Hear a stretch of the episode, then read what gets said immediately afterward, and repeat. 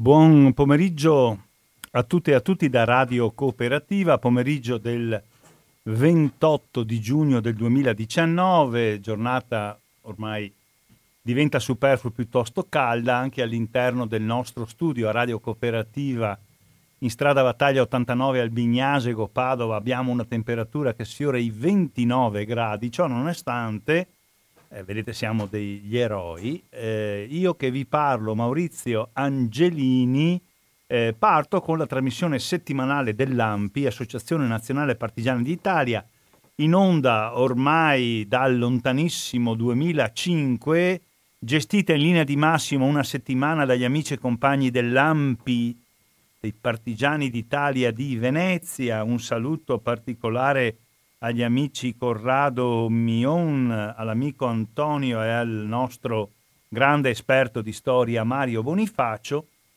E nella settimana alternata gestita questa trasmissione dall'Ampi di Padova da Maurizio Angelini che vi sta parlando. Oggi in studio, qui in strada Battaglia 89 ad Albignasego, alle porte di Padova, un ritorno da un po' di tempo non ci, sentima, non ci sentivamo con l'amico e compagno Giorgio Finn che è stato ed è un dirigente importante dell'Ampi di Vicenza, lui abita molto vicino a Valdagno, a Cornedo Vicentino, è un importante ricercatore storico di quel gruppo di ricercatori di base particolarmente attenti, interessati, ispirati alla storia locale e che però ce la presentano non con i difetti spesso tipici della storia locale, cioè una certa approssimazione sul piano della metodologia e della ricerca ed una inutile esagerazione degli eventi di paese, ma con una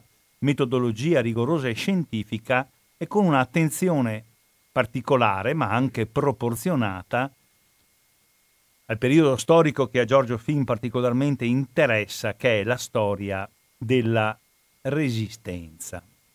Giorgio Finn ha scritto eh, diversi libri, eh, diverse ricostruzioni sia di episodi della resistenza nell'Alto Vicentino, me ne ricordo uno di qualche tempo fa eh, su eh, un episodio importante dal punto di vista militare di scontro tra i partigiani e i fascisti nella zona di Staro, quindi al displuvio tra la valle dell'Eogra e la valle dell'Agno. Si è occupato poi di diverse biografie di partigiani della sua zona, me ne ricordo una interessante su una figura importante di partigiano garibaldino del suo paese, di Cornedo, un signore che si chiamava di cognome Montagna, e adesso eh, ha fatto un lavoro non da solo, perché come sentirete il lavoro ha una consistenza, un impegno piuttosto,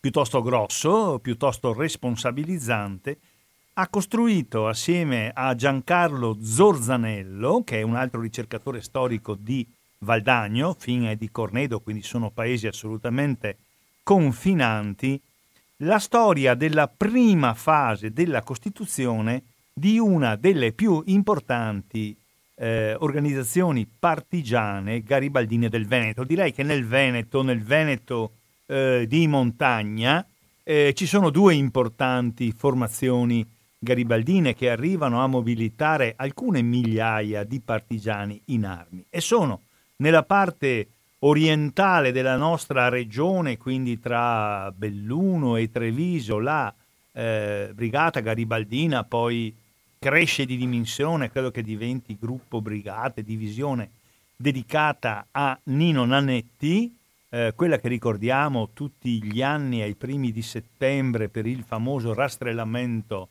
del Cansiglio, ma nella parte occidentale della nostra regione, soprattutto eh, sui monti eh, delle vallate appunto eh, del Chiampo, dell'Agno e dell'Eugra, c'è la Brigata Stella.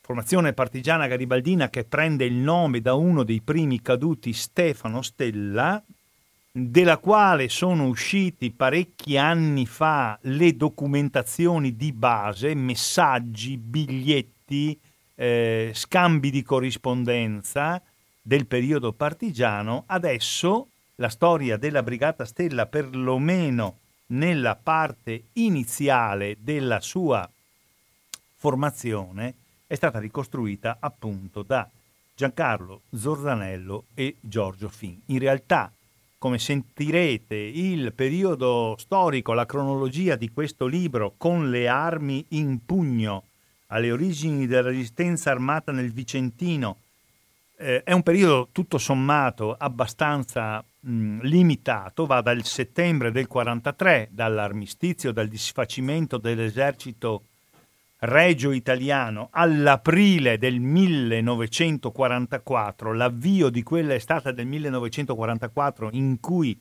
la resistenza veneta conosce il, la sua massima espansione, la eh, brigata garibaldina Stefano Stella è sicuramente protagonista di questa storia, ma come sentirete dal racconto di Giorgio Fin, al quale darò subito la parola, in realtà la storia incomincia su altre eh, pendici montuose in quella particolare zona che è l'altipiano di Asiago. Ecco il perché del titolo, che non è solo un titolo relativo alla brigata Stella, una brigata che inizia agendo eh, sui Lessini sopra Recoaro, uno dei primi episodi della resistenza armata in quella zona è la formazione del gruppo di Malga Campetto, siamo in comune di Recoaro, ma sentirete che si parte proprio dall'altipiano di Asiago, dal eh, gruppo di eh, Malga Silvagno. Ma insomma di questo adesso parleremo. Allora, con le armi in pugno,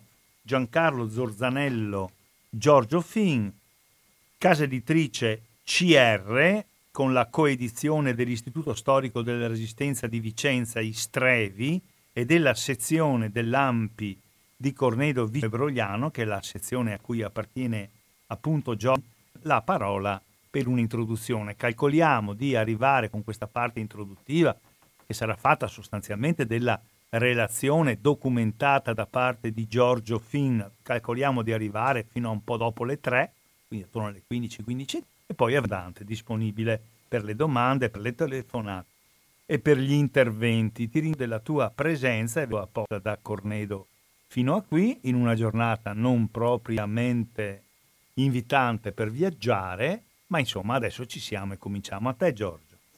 Ecco, buongiorno, grazie Maurizio dell'ospitalità, di avermi chiamato, eh, di avermi introdotto così eh, ampollosamente diciamo, rispetto anche ai meriti che ho. Il, eh, sono venuto qui appunto per parlare di questo libro e, mh, che si intitola come abbia, abbiamo sentito con le armi in pugno, però vorrei sottolineare eh, il sottotitolo perché è più importante secondo me del titolo, cioè alle origini della resistenza armata nel Vicentino dal settembre 1943 all'aprile 1944. Questo sottotitolo sta a indicare che quel, la cosa di cui ci siamo preoccupati è proprio l'origine che, ha, che hanno avuti, hanno avuto, ha avuto il movimento partigiano nel Vicentino e poi di, di, conseguenza anche di, si potrebbe dire in tutto il Veneto e com, come, hanno avuto queste, come sono state queste origini e da chi sono state determinate. In pratica eh, avete sentito Maurizio che parlava di, eh, della Brigata Stella e della eh, Nannetti. Ecco, noi parliamo ancora prima della formazione della Brigata Stella e anche della Nannetti, quando la Brigata Stella non faceva ancora parte della Garemi, che è la divisione che, ha, che è stata originata dal, da quel movimento partigiano che noi andiamo ad esaminare. E quando ancora la Nannetti non c'era ed era eh, preceduta dal, dal, distaccamento Piero Ferdiani che eh, lavorava nel Bellunese. Che era un distaccamento composto largamente, oltre che da veneti, da, mh, da bolognesi, se bene mi ricordo, soprattutto, vero? Soprattutto ecco. composto da emiliani, mm, sì. mm, mm. E, che poi eh, il fatto che fosse composto da emiliani aveva una, eh, una conseguenza molto particolare che era eh, dal punto di vista ideologico molto uniforme e quindi non aveva problemi di rapportarsi al, al proprio interno. Mentre per esempio, e qui entriamo proprio nel primo discorso che hai, tu accennato di Fontanelli di Conco, il primo eh, distaccamento eh, diciamo formato nel Vicentino dal punto di vista della resistenza armata è stato proprio quello di Fontanelli di Conco che però eh, non era così omogeneo, non era, eh, anzi ehm, era la somma di varie tendenze in cui eh, in mezzo a, questa, a, questa, eh, a queste persone di, varie, di varia natura, di varia provenienza e di vario pensiero, il Partito Comunista ha inserito degli ex combattenti di Spagna e delle persone molto formate alla guerriglia e mh, cercando di eh, trascinare tutto il movimento in una, in una posizione propria e voluta dal Partito Comunista. Questo ha creato delle, delle, delle,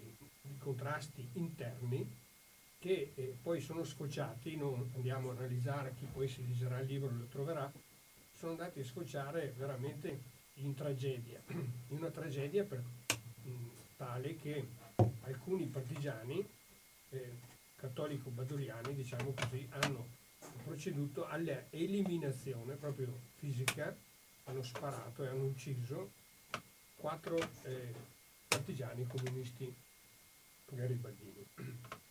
E dopo eh, qualche giorno da questo evento, eh, quel gruppo di Fontanelli di Conco, Valga Silvagno, è stato sottoposto a un duro rastrellamento nazifascista ed è stato praticamente annientato, con la cattura di altri quattro eh, partigiani che sono stati poi fucilati nel castello di Marostica.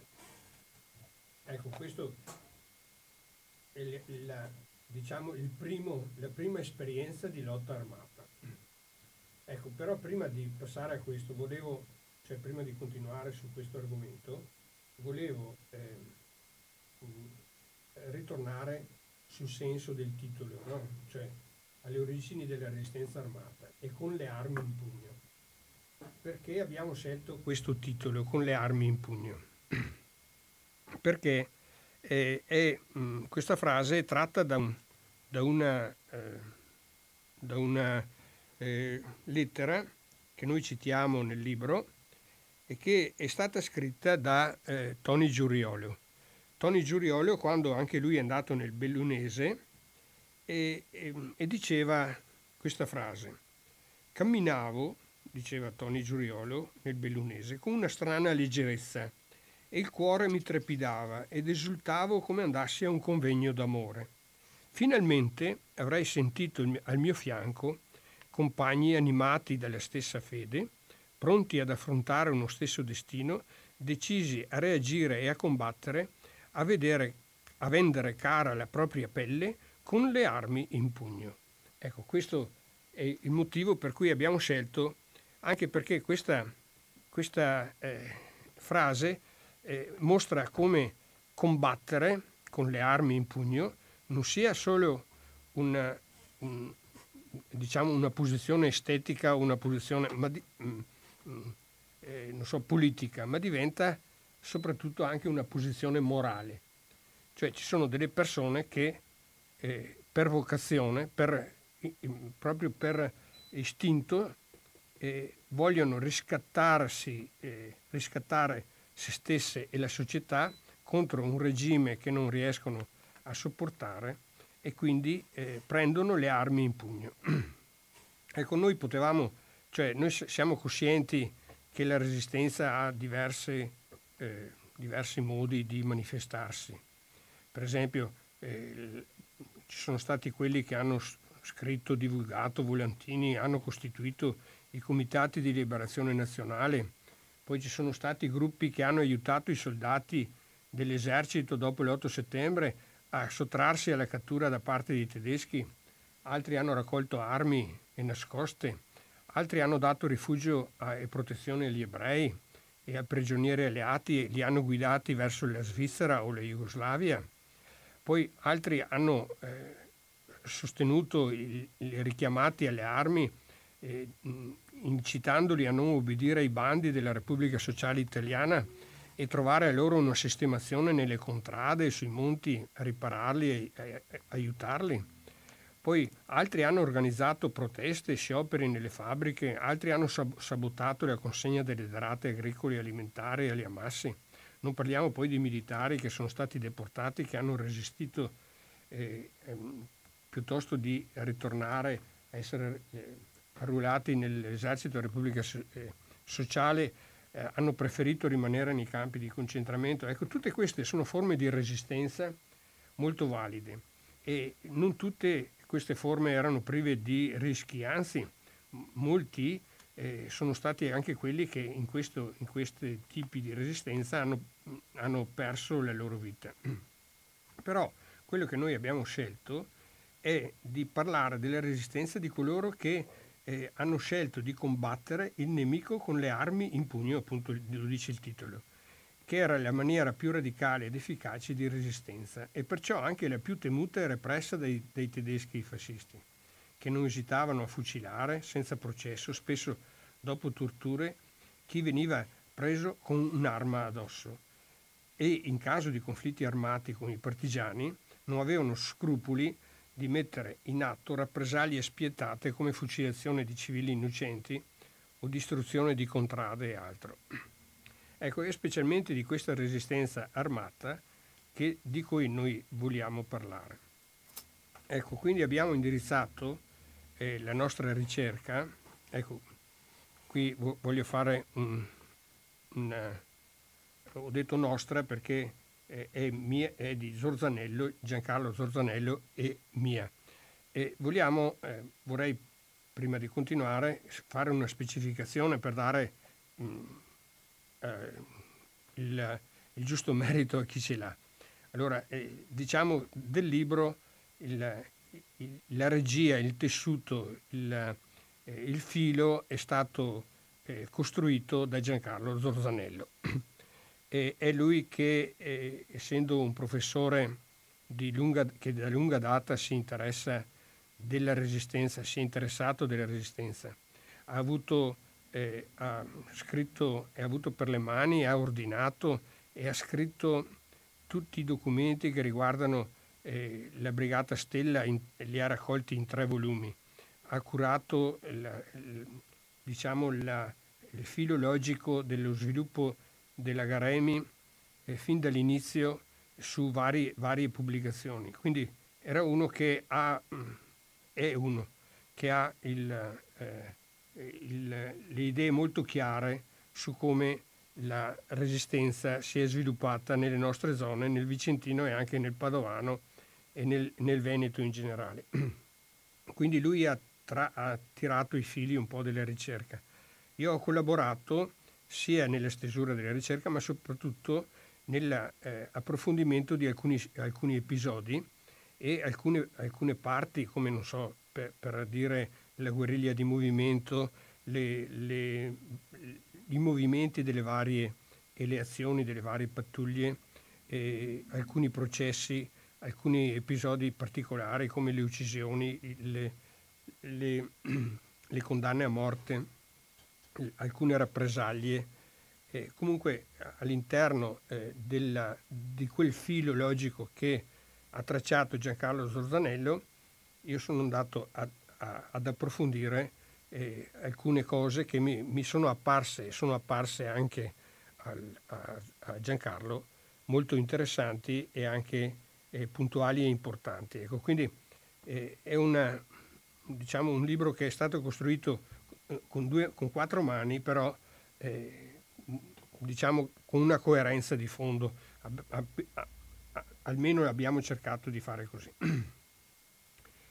Perché eh, allora cosa ci, ci, qual era il nostro scopo? Il nostro scopo era di, eh, di indirizzare la nostra ricerca appunto verso quelle persone che dopo l'8 settembre si riunirono con gli altri resistenti e antifascisti eh, per costruire pattuglie e distaccamenti, si procurarono le armi, attaccarono i fascisti tedeschi senza dubbi, senza eh, incertezze senza attendere niente. Eh, di parecchie di queste poi abbiamo tracciato anche un breve profilo al fine di conoscere i loro precedenti, le motivazioni e gli obiettivi che le spinsero a fare questa scelta. Poi abbiamo mh, mm, indirizzato il nostro, il nostro interesse verso la gente delle contrade che diede ospitalità e protezione a questi primi gruppi. Senza queste persone la resistenza armata nel Vicentino, ma anche nel Veronese nel Trentino, non sarebbe stata possibile, oppure se fosse stata possibile sarebbe stata molto diversa. E il, poi il nostro interesse era eh, verso quelle forze politiche, in particolarmente il Partito Comunista, che spinsero senza indugi, dubbi o pretesti i propri iscritti già all'indomani dell'8 settembre ad armarsi, diedero, eh, diedero a, le, a loro forti motivazioni per combattere, organizzarono renitenti antifascisti in pattuglie e distaccamenti e indicarono loro i primi obiettivi. Ecco, per quanto riguarda poi le azioni eh, che abbiamo potuto ricostruire, abbiamo tenuto eh, presente eh, un, un, criterio, cioè quello di legarle allo spazio e al tempo. In riferimento allo spazio, possiamo dire che a nostro giudizio non si possono ricostruire i fatti della resistenza armata prescindendo da informazioni concrete e precise sui luoghi dove essi si svolsero. La ricostruzione di avvenimenti, non so come Malga Campetto, come il sequestro e la soppressione del maestro Cortese nel comune di Altissimo e altri, non possono eh, avvenire se non si prende atto anche della conformazione dei luoghi, della, eh, dei, delle durate dei percorsi, dei tempi che si impiega eh, da, da un, dallo spostamento da un posto all'altro, in maniera da ricostruire maniera, eh, nel modo più eh, veritiero possibile le, la, la, le, le, queste azioni. Ma altrettanta eh, attenzione abbiamo dedicato anche al tempo, cioè alla successione temporale dei fatti, in maniera che le, le cose possono, de, possono, essere collegate e si possa capire eh, le cause e gli effetti di determinate azioni. per cui eh, abbiamo ripreso appunto, eh, per fare un esempio, l'icidio di quattro comunisti a Malga Silvagno, che eh, con, ricostruendo temporalmente quello che è successo, poi abbiamo eh, cercato di approfondire eh, come è avvenuta la costituzione del battaglione Danton di, di Marosin, che, tra, che, è avvenuta tra il 12 e il 13 aprile. Abbiamo eh, cercato di approfondire anche l'apporto che il Partito Comunista ha dato agli scioperi di Schio e Valdagno.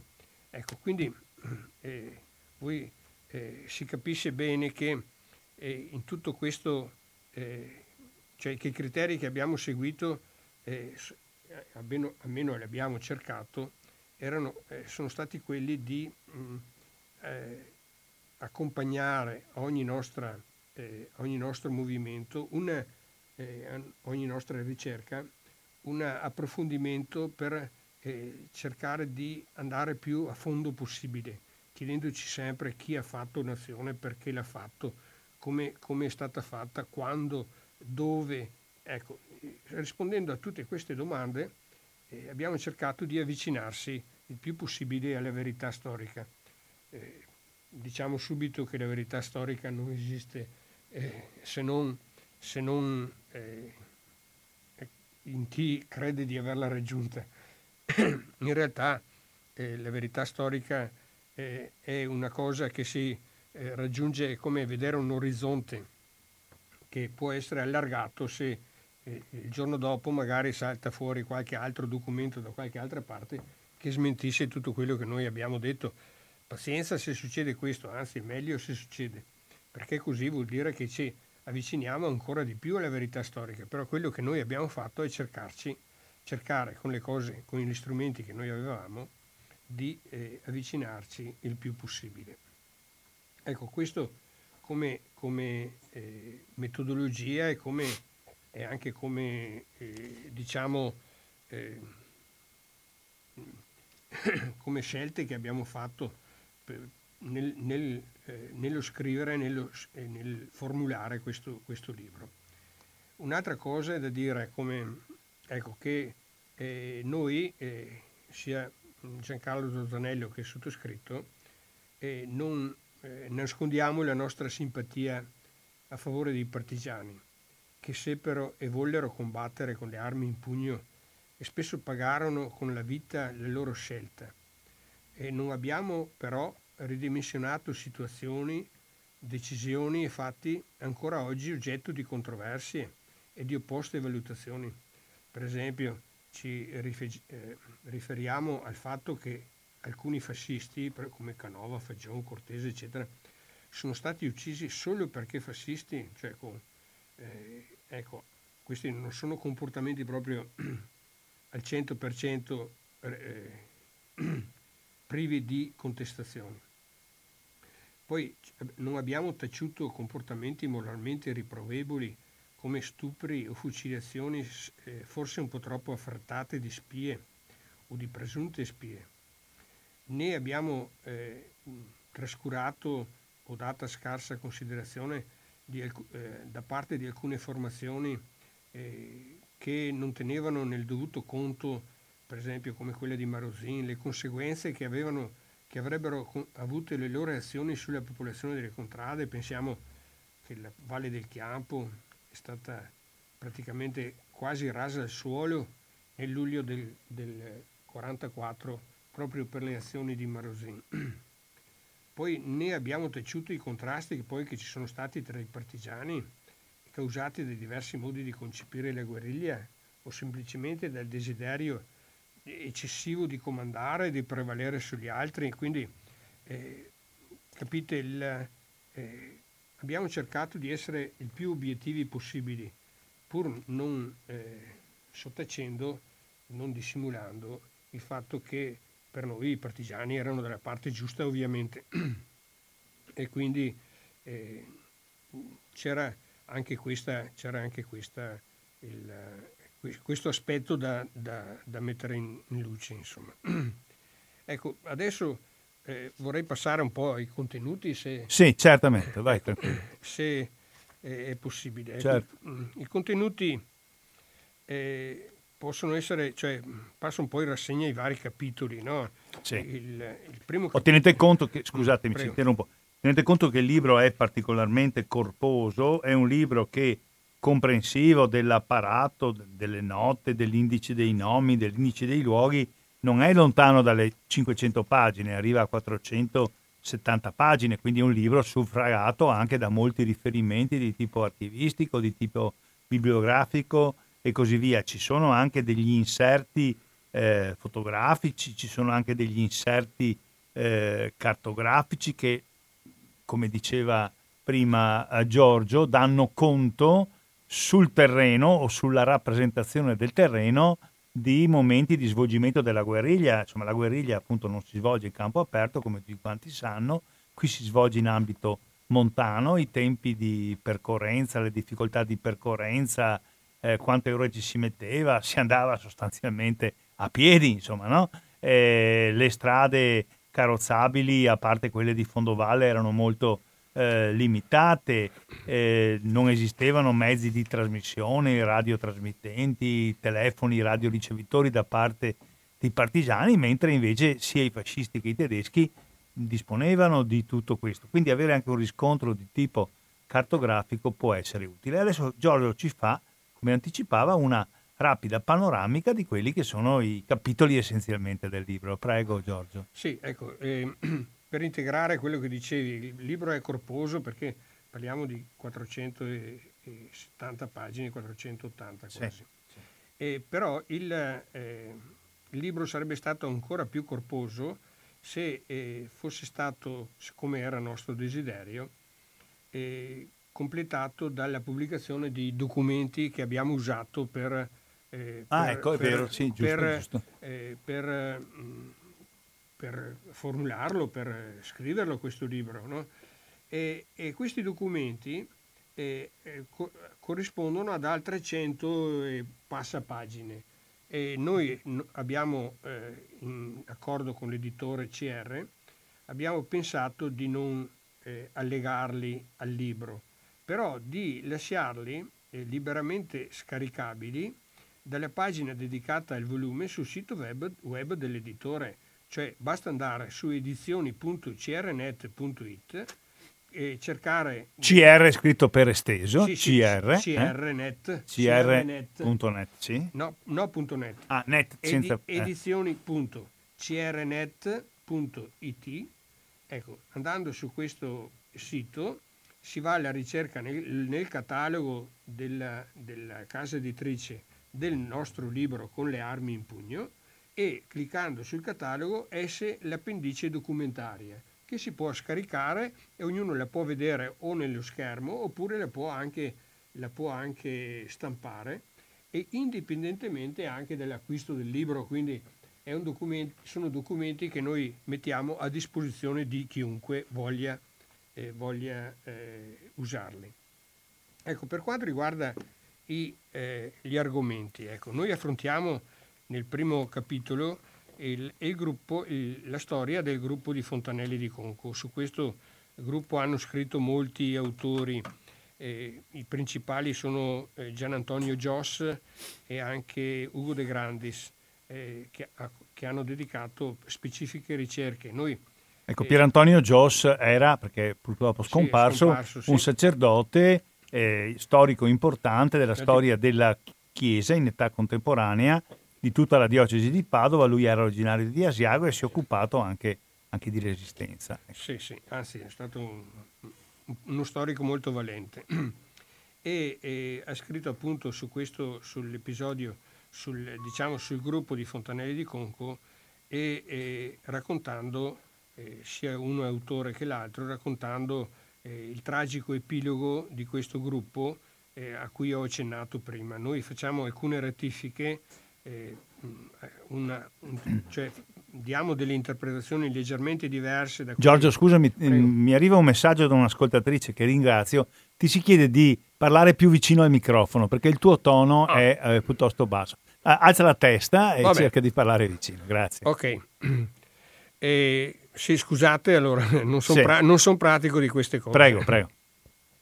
Ecco, il gruppo di Fontanelli di Conco, eh, appunto, eh, già trattato in, altri, eh, in altre pubblicazioni, noi lo riprendiamo come il, perché è stata prim, la prima manifestazione di resistenza armata nel Vicentino. E, mm, e di, questo, eh, di, questa storia diamo eh, alcune eh, rettifiche diciamo, che secondo noi, eh, dati i documenti esistenti, eh, a, a, possono dare adito ad altri tipi di interpretazione. Ecco, diamo questa nuova interpretazione sia sulla data eh, dell'iccidio sia anche sulle modalità di questo eccidio. Comunque il, il fatto importante è che resta, e, e che resta è che eh, il, ehm, eh, un, un, gruppo di partigiani cattolico-badoliani, eh, entrando in contrasto con il gruppo di comunisti, eh, a un certo punto hanno ammazzato tutti e quattro i comunisti che c'erano. E, e questo è stato un fatto molto eh, grave che ha messo in crisi anche il Partito Comunista, eh, il quale però non si è perso d'animo e nel giro di poche settimane, ecco e qui passiamo al secondo capitolo, nel giro non di poche, di una settimana, eh, si è passati dal distaccamento di Fontanelli di Conco a quello di Requaro. Cioè, eh, lì si parla del confronto a schio tra i comunisti umanitari e stalinisti, cioè questa intromissione del Partito Comunista eh, centrale eh, a imporre la propria linea di partito sui comunisti locali, l'accettazione e la conferma di questa linea da parte dei locali, quindi il coinvolgimento dei compagni di Valdagno, l'installazione del nuovo distaccamento all'Ospiz. L'Ospiz che era un vecchio albergo abbandonato eh, sopra, sopra Requaro. Ecco, questo con il primo, con il primo eh, questo è stato, diciamo, come reazione al fallimento del gruppo di Fontanelli di Conco, se ne fa un altro eh, al, al, appunto all'albergo Spitz sopra Requaro. Lì succedono varie cose e qui si passa al terzo capitolo eh, dove eh, i, i, partigiani sono, sta- sono, costretti a abbandonare l'albergo Spizze e a trasferirsi a Maiga Campetto, eh, che è una malga a 1600 metri circa di altitudine, proprio per sfuggire a, a, perché erano stati individuati dalla, dalla polizia, eh, dalla polizia mm, fascista, per sfuggire a, a un eventuale rastrellamento che avrebbe coinvolto anche la popolazione della vicina Fongara. Quindi si sono trasferiti a Maiga Campetto e hanno dato luogo al distaccamento garibaldino Fratelli Bandiera con la propria composizione e così via. Il quarto capitolo parla proprio de, di Maiga Campetto e del rastrellamento perché anche lì sono stati individuati e si eh, raccontiamo come attraverso eh, delle spie che si sono inserite, eccetera, eccetera. E eh, vediamo il, eh, questo rastrellamento e lo ricostruiamo giorno per giorno e movimento per movimento dal 14 al 17 febbraio del 1944. Il, eh, il quinto capitolo riguarda invece, cioè, diciamo che dopo il rastrellamento di Maiga Campetto il, eh, il gruppo si, eh, ha uno sbandamento, però si ricostruisce subito eh, in quello, in, in quello di, eh, verso Marana, Durlo e Castelvecchio. Nel quinto capitolo esaminiamo gli scioperi che sono successi contempo- poco dopo, nei primi di marzo del 1944, e l'attivismo di Antonio Bietolini, che era l'incaricato del Partito Comunista, sia per, per la, la, mm, formazione degli scioperi, per la, l'indizione degli scioperi, che poi è diventato, ha sostituito Marchioro nella conduzione del Partito Comunista all'interno della, della provincia di Vicenza.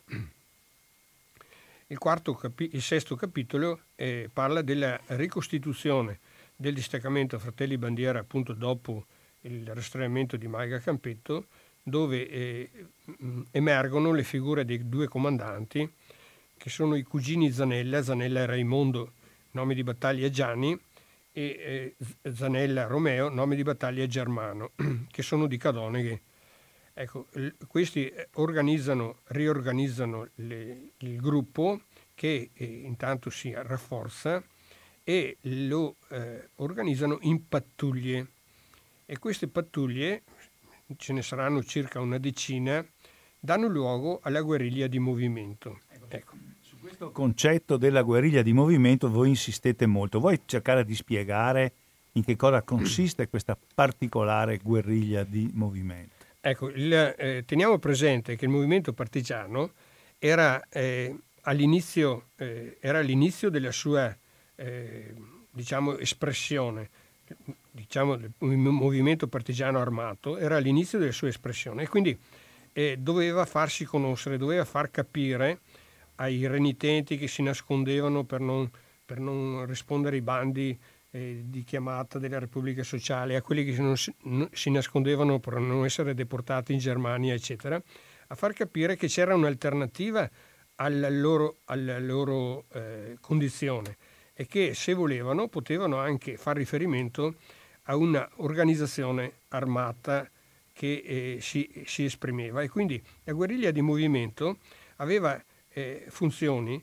sia di eh, contrastare diciamo, il, il, il nazifascismo e il fascismo rinascente e il nazismo che aveva e i tedeschi che avevano occupato il nostro territorio, ma aveva anche lo scopo di portare nei paesi di far sentire ai, nei paesi che i partigiani c'erano e che funzionavano e che davano noia e che, e, e che eh, rappresentavano per i, i renitenti eh, la possibilità di, eh, di eh, aderire perché avevano un'organizzazione, perché eh, avevano le armi, perché eh, erano organizzati e potevano mangiare, potevano trovare rifugio, eccetera. Queste, la guerriglia di movimento era quindi organizzata in pattuglie. Una, ogni pattuglia comprendeva 6, 7, 8, 10 persone al massimo e aveva eh, Gianni e Germano davano, dava a questa pattuglia uno degli obiettivi, cioè diceva, non so, andate nella Valle dell'Agno oppure andate verso eh, l'artipiano di Asiago oppure eh, verso il Veronese e eh, attraversate i, il, i, paesi, fate sentire che ci siamo, però eh, non so, andate nel tal municipio e eh, prendete tutte le cartoline precetto e distruggetele oppure eh, fermate i contadini nel, che riguarda, cioè fate in maniera che i contadini non portino le loro derrate alimentari eh, all'ammasso, cioè fate tutte quelle cose che in pratica eh, la Repubblica Sociale e, e, i tedeschi volevano che si facessero. Ecco, questa guerriglia è stata una guerriglia molto importante perché ha messo in allarme praticamente tutto l'apparato fascista e l'apparato tedesco, più l'apparato fascista che tedesco, a dire la verità. E, e, le, in questa guerriglia le vittime sono state pochissime eh, il segretario Cortese, ma anche lì ricostruiamo l'episodio che non è stato proprio una, una cosa eh, diciamo pre, pre, preordinata. non è stata una cosa preordinata, ma è stata eh, diciamo una, un'azione che eh, ha avuto una, mh, mm, eh, una, uno, svolgi, uno, svolgimento quasi, eh, quasi mh, mm, di conseguenza, quasi eh, mm, cioè, un po' casuale, diciamo, però eh, è stata un'azione che poi ha avuto un grande, un, un grande eco, una grande eco in tutta, in tutta la provincia. ecco, la guerriglia di movimento aveva appunto questi scopi e le varie pattuglie, appunto una decina che giravano nel territorio vicentino e veronese, hanno dato alla, al, alle, alle persone, alla gente, alle, ai paesi, ai giovani del paese, la eh, sensazione che i partigiani finalmente ci sono e combattono contro i nazifascisti. Eh, scusami, scusami Giorgio, allora vorrei approfondire un momentino prima di andare avanti questo discorso della guerriglia di movimento che mi pare molto importante. Tu hai parlato sia di una funzione, diciamo così, militare della guerriglia di movimento, sia anche come dicevi prima, di una funzione propagandistica, sì, no? sì. far vedere alla gente dei paesi, in particolar modo ai tanti ragazzi che erano nascosti, che non volevano andare a combattere nell'esercito fascista, che erano renitenti alla reva, che c'era anche la possibilità non solo di nascondersi, di difendersi, ma anche di attaccare. Ecco, ci dice allora queste pattuglie dove operavano, quanti chilometri, quante ore di strada facevano, eh, eh. chi li comandava, hai già parlato di dei cugini eh, Zanella, eh, in quali zone operano insomma, gli estremi eh, est-ovest del, dell'operatività di queste pattuglie? Sì, ecco, i comandanti erano appunto Gianni e Germano, però eh, i quali sceglievano un, un, capo pattuglia che era un, un tipo magari capace anche dal punto di vista organizzativo, sveglio, eh, che poteva guidare altri uomini che secondo loro poteva guidare altri uomini e li, e li mettevano, metteva queste persone a capo di varie pattuglie. Noi, eh, di, di tutte, noi nominiamo quasi tutte le pattuglie, però ne abbiamo ricostruite le vicende, le vicende di, tre, di tre pattuglie. Ecco, sentiamo. Eh, le, eh, la vicenda della pattuglia Tigre, che sarebbe Grifani Lorenzo, Lorenzino, il quale eh, aveva il compito di, eh, di percorrere la Valle dell'Agno, e di portare le, le novità all'interno della Valle dell'Agno.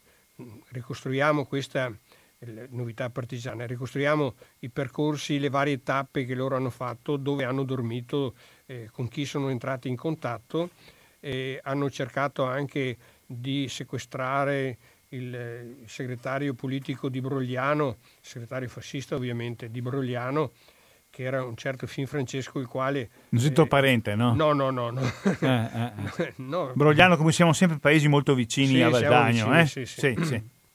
Brogliano, Quarnienta, questi posti qua, insomma. Esa, ecco. Esatto, oh, e, e, ha cercato di, di eh, anche di sequestrare questo, si è incontrato con un, un esponente molto importante della Guardia Nazionale Repubblicana eh, cercando di disarmarlo, che era Intelvi Luigi, che poi questo ah Intevi Luigi poi diventa, diventa sarebbe partigiano tigre. Sarebbe diventato partigiano e avrebbe ah. preso il nome proprio da, dal nome di, di, Grifani Lorenzo che era tigre. No? Ah, ah, e... È perché i cambi di fronte e di schieramento non sono mica così rari, no? No, no, eh, sono, sono fascisti frequenti. che diventano partigiani, partigiani che, che vanno con i certo, fascisti certo. e diventano anche particolarmente cattivi con i loro ex compagni, eh, no? Esatto, esatto. I pesoli già era sì, sì, sì.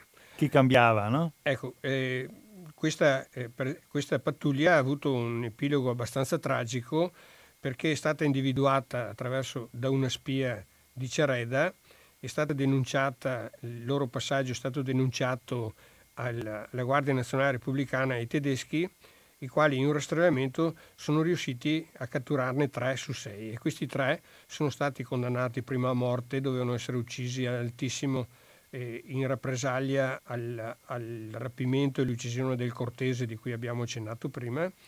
In realtà dopo per l'intervento di Monsignor Zaffonato, eh, parroco arciprete di Valdagno, la loro condanna a morte è stata tramutata in deportazione e sono stati mandati in un campo di concentramento in Germania.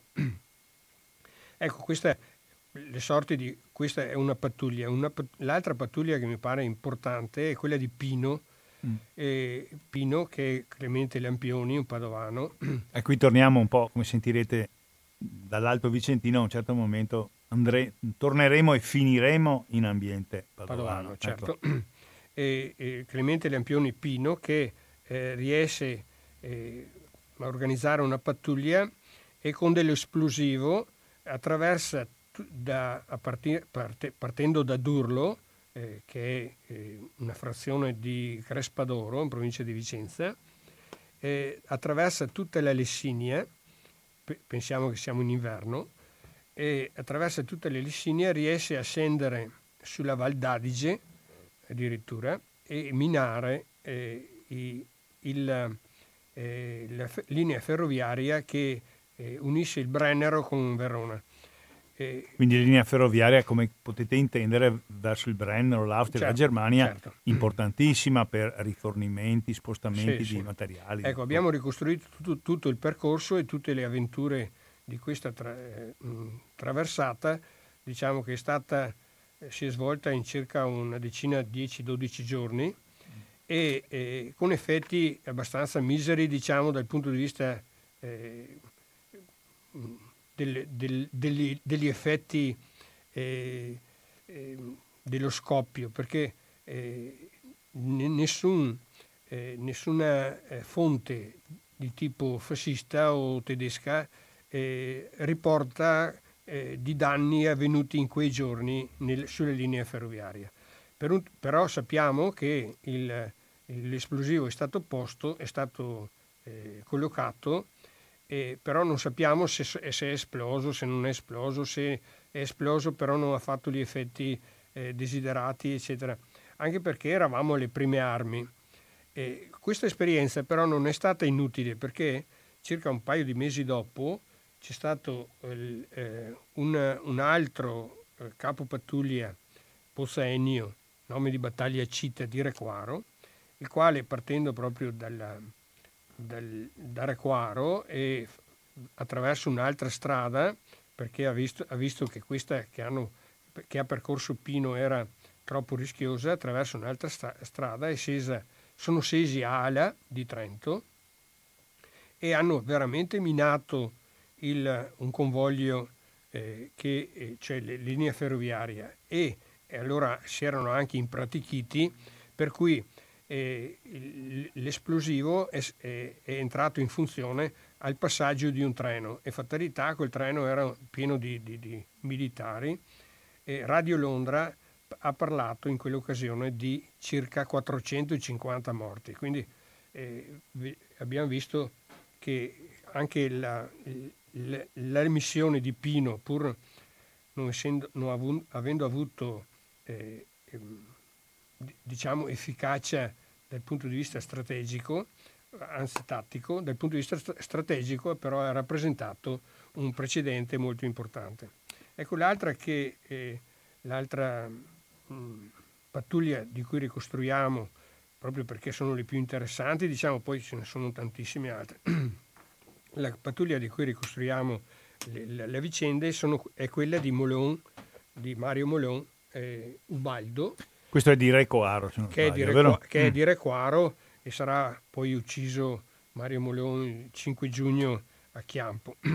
ecco, anche lui... Verrà fucilato, scusa se ti interrompo, insieme... e parlo per gli ascoltatori veneziani, con un uh, giovane partigiano di Fiesso d'Artico eh, che era salito assieme a altri 11-12 ragazzi di Fiesso d'Artico per intermediazione di un eh, patriota di Fiesso d'Artico eh, che era ehm, Favaro, detto Bastian, mm. erano saliti nell'Alto Vicentino a combattere assieme a, a Marozzin di cui poi parleremo. In realtà la fucilazione di eh, Molon e di questo giovane di Fieso d'Artico che si chiamava Illido Garzara, nome di battaglia Sgancia, esatto. non è la fucilazione di due persone che combattevano assieme, ma è la fucilazione, anche molto crudele, di due persone che erano state catturate assieme combattendo in organizzazioni diverse non li avevano presi insieme per quello che mi ricordo, giusto? No, no, eh, li hanno presi lo stesso giorno. Sì, però, ma non nella stessa però non operazione. Nella stessa sì, sì, sì. Perfetto, allora sentiamo Molon qualcosa. Ecco, Molon. niente, Molon aveva il compito di percorrere la Valle dell'Agno, poi la Valle dell'Eugra e di salire insieme con un gruppo di Marte sull'altipiano di Asiago. È stato fermato da un rastrellamento in Posina ed è dovuto tornare indietro e si è trasferito fino alla contrada Castagna di, di sopra Requaro. Comunque la sua, la sua mh, presenza è stata molto caratterizzata dal fatto che eh, stato, si sono resi molto visibili queste persone, tanto che, hanno, che nel, eh, abbiamo ricostruito il loro percorso attraverso le denunce che vari cittadini ave, avevano effettuato alla Guardia Nazionale Repubblicana parliamo di 5-6 denunce che eh, in, que- in, quei giorni sono state fatte nei vari posti. Quindi eh, il, diciamo, i fascisti non si sono accorti che si trattava della stessa pattuglia che si spostava, però eh, ricostruendo le varie denunce che parlavano delle stesse persone vestite nello stesso modo, uno dei quali aveva un berretto con la falce e martello in testa, eccetera. Ah. Era, era, chiaro che si trattava sempre di Molon che eh, si spostava e eh, effettuava azioni abbastanza importanti come il sequestro di derrate alimentari, il, eh, le, tessere, le tessere annonarie e così via. Eh, scusa, sì. mh, adesso mh, abbiamo ancora 10-12 minuti per la tua esposizione.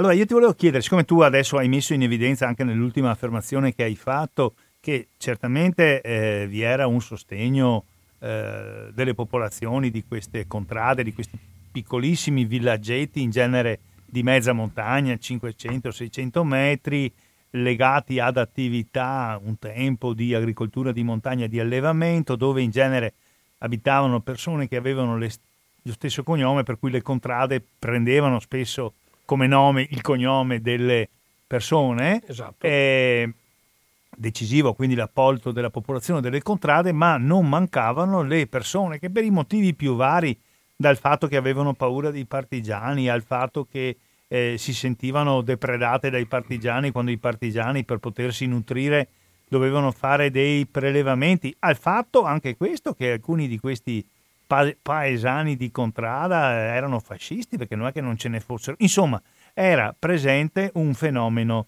di eh, spionaggio e si viveva da parte di partigiani nel terrore dello spionaggio. Da qui tutta una serie di comportamenti eh, severissimi e spesso crudeli nei confronti delle spie o anche certe volte delle presunte spie, no? perché poi sì. ricostruendo si è visto che non erano spie comportamenti crudeli eh, che tu analizzi, e lo dicevi all'inizio, e avete fatto molto bene, senza nessuna remora, non è che se, siccome noi siamo dalla parte della resistenza prendiamo le narrazioni, i documenti che ci vanno bene e, e mettiamo sotto il tappeto quelli che ci vanno male. Qui c'è un episodio che riguarda una coppia di coniugi, tra l'altro mi pare del, eh, del tuo paese, mi sembra, sì, sì. del tuo comune, di una frazione che si chiama Cereda ed è in comune di Cornedo Vicentino, i coniugi lui Guiotto e lei Zarantonello in Guiotto che fanno proprio una brutta fine perché ritenuti, credo in modo fondato, delle spie. Mm, raccontaci un po'. Sì, eh, eh, volevo dire che non solo, eh, prima di entrare nel merito di Guiotto, non solo c'erano il problema delle spie eh, che erano disseminate e anche finanziate, quindi remunerate eh, in, tra la popolazione normale, no? cioè, ma c'erano anche delle spie che erano eh, costituite apposta dal, dalla polizia, specialmente del capitano Polga, per essere infiltrate all'interno del movimento partigiano. Cioè più professionali. Più professionali, eh, cioè eh, eh. questi si vestivano da partigiani, Certo. Si eh, dicevano che volevano combattere contro i fascisti, si presentavano ai comandi e eh, a volte venivano anche, anche purtroppo eh, arruolati come è successo eh, in due o tre episodi che poi, che poi sono costati la vita a vari, eh, a molti partigiani veri. E noi ne abbiamo individuato almeno... Sì, noi abbiamo individuato almeno eh, altri 3-4 episodi di questo tipo di infiltrazioni. Il più, il più forte è stato quello di un certo Francesco Franco Battistella che con un gruppo di 5 eh, persone, che erano tutti poliziotti, eh, sono entrati in contatto con il gruppo appunto di Gianni e Germano, volevano eh, fare i, eh, volevano i, mh, fare i partigiani anche loro, sono stati però individuati eh, specialmente da Pino Lampione Clemente, il quale si è accorto subito che questi erano degli intrusi e, e, e nella contrada Marchi hanno, eh, sono stati trasportati nella contrada, lì hanno subito un processo e il comandante è stato ucciso, noi ne raccontiamo eh, l'episodio, è stato giustiziato diciamo eh, perché reo confesso e gli altri sono stati praticamente denudati e eh, rimandati al loro, al, al loro comando eh, per dimostrare anche che i partigiani erano un po' diversi dal, dai fascisti. Ecco, ma torniamo al discorso dei Guiotto. Guiotto, eh, vi ricordate, prima abbiamo parlato della pattuglia di Tigre di eh, Grifani Lorenzo che era, eh, che era stato eh, individuato nel, loro, nel, suo spostamento da una spia. Ecco, quella spia eh, era una spia di Cereda e loro erano arrivati a Cereda per farsi rifornimento di, di cibo in, un, in, una, in, uno spaccio locale. E, e spiegaci un po' dov'è Cereda. Allora mettiamo che noi arriviamo da, saliamo da Montecchio Maggiore verso Valdagno. Ecco, Cereda è poco prima di Cornedo, è, è alla, una collina, diciamo una, una formazione collinare che si trova tra due vallate, la valle che scende da Priabona, che è la valle della Poscola, e la valle dell'Agno. Insomma, c'è la Miteni, se non sbaglio, lì vicino, giusto? No, è più in giù. Ma sempre lungo la Poscola, siamo a, sì, sì, a Trissino, no? Lungo la Poscola e ah. a Trissino c'è la Miteni, però ah. quella è molto più in giù, diciamo, ah. sono circa un 4-5 km più in giù. E Cereda quanto è alta su, sul livello del mare? Beh, Cereda arriverà a 400 metri, 300, 400 sì, metri. Quindi ci si stacca metri. sulla destra salendo da Montecchio per capire verso Vallagno. Sì, insomma. quando c'è la deviazione mm. che eh, attraverso il passo di Priabona poi si va nella Valle Leura mm-hmm. e a sinistra invece si sale, si ri, continua a risalire la Valle dell'Agno. Sì. Ecco, su, di fronte si ha eh, questa collina con le case, la chiesa, mm-hmm. eh, che una volta era un castello, eh, appunto dice... Ah, c'è un campanile che si capisce sì, che sì, è un castello. Sì, esatto.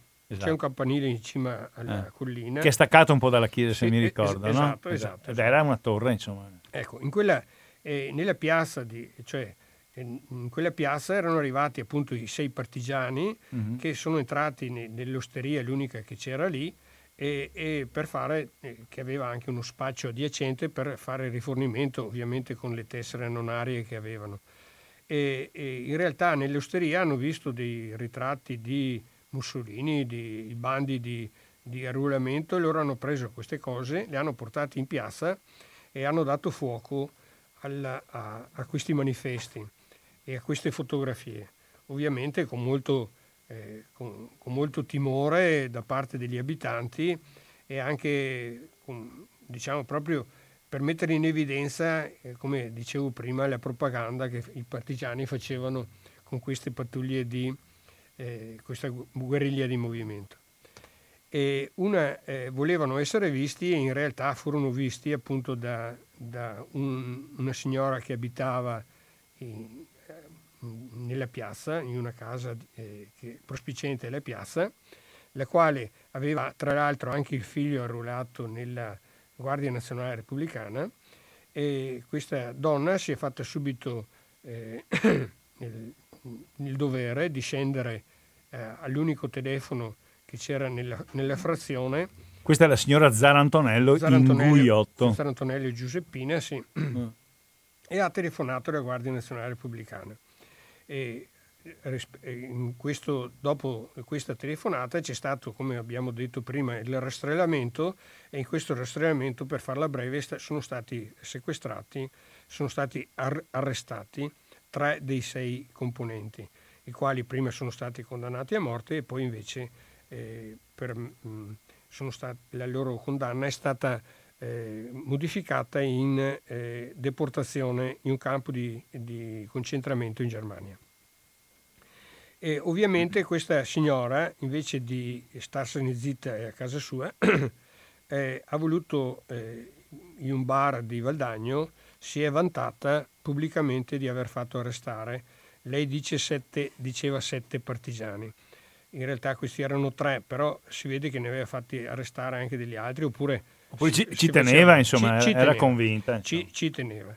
E, e di questa cosa sono, stati, sono venuti a conoscenza i partigiani, i quali hanno eh, organizzato il sequestro dei due coniugi.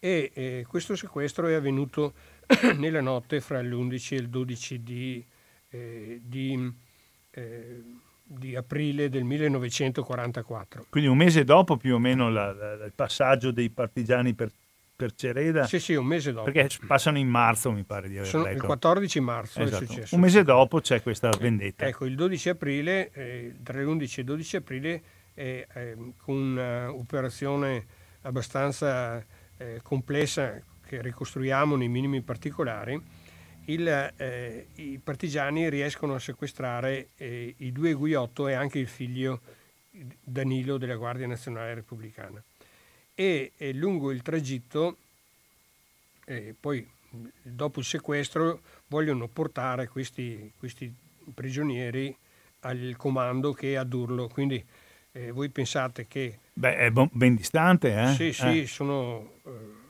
8-10 ore di cammino da, ah. da, partire da Durlo a, a Cereda e altre tante nel ritorno. Quindi eh, vogliono por- eh, portarli al comando per essere processati e, e, durante questo tragitto avviene un fatto molto riprovevole perché eh, sul, eh, sul, greto del torrente eh, il gruppo partigiano a detta del figlio eh, che, era, che è fascista, no? quindi da fonte fascista, si sa che eh, i partigiani hanno eh, violentato la signora, una violenza di gruppo, uno stupro in pratica. E eh, questa violenza è anche riconosciuta da un documento partigiano. Quindi la violenza c'è stata, non sappiamo se tutti, quanti, chi, eh, però c'è stata. Questa che pattuglia è che fa questa operazione? È la pattuglia di eh, De Momi Rino, eh, nome di battaglia Padovano? Padovano? Ciccio Padovano, esatto. Sì. Però dentro nella pattuglia c'erano varie persone, eh, soprattutto vicentini, eh, anzi valdagnesi di Piana, quindi di ge- gente che conosceva il posto. Quindi, la, loro, la, loro, scelta un, giorno, un, mese dopo è di fargliela pagare. Fargliela insomma. pagare, esatto. Sì, sì. Mm. E gliel'hanno fatta pagare in, anche in questa maniera, eh, in, diciamo, eh, bas- bassa e intollerabile. E il, eh, la cosa eh, però non finisce lì perché eh, fatalità, poi leggendo il libro si capisce meglio la questione, questo, questo, questa azione e questo stupro avviene, avvengono in un momento molto delicato del, eh, del, dei rapporti interni ai partigiani. Era il momento in cui si era inserito tra i partigiani il eh, Marosin, il quale voleva a tutti i costi comandare e quindi mettersi a capo del, del gruppo partigiano scalzando i, gli, i, capi che allora c'erano, anzi i capi che non c'erano perché eh, il, eh, in quel periodo, eh, in seguito a un grande rastrellamento avvenuto alla fine marzo del 1944, e in seguito a questo grande rastrellamento Gianni e Germano sono rientrati a Padova e non sono più risaliti. Ha, ha preso il comando eh, provvisoriamente Clemente Lampioni Pino, che eh, lo esercita con equilibrio e anche autorità, per riesce a ricostruire dopo il rastrellamento il gruppo, in attesa che da Padova arrivi il nuovo comandante.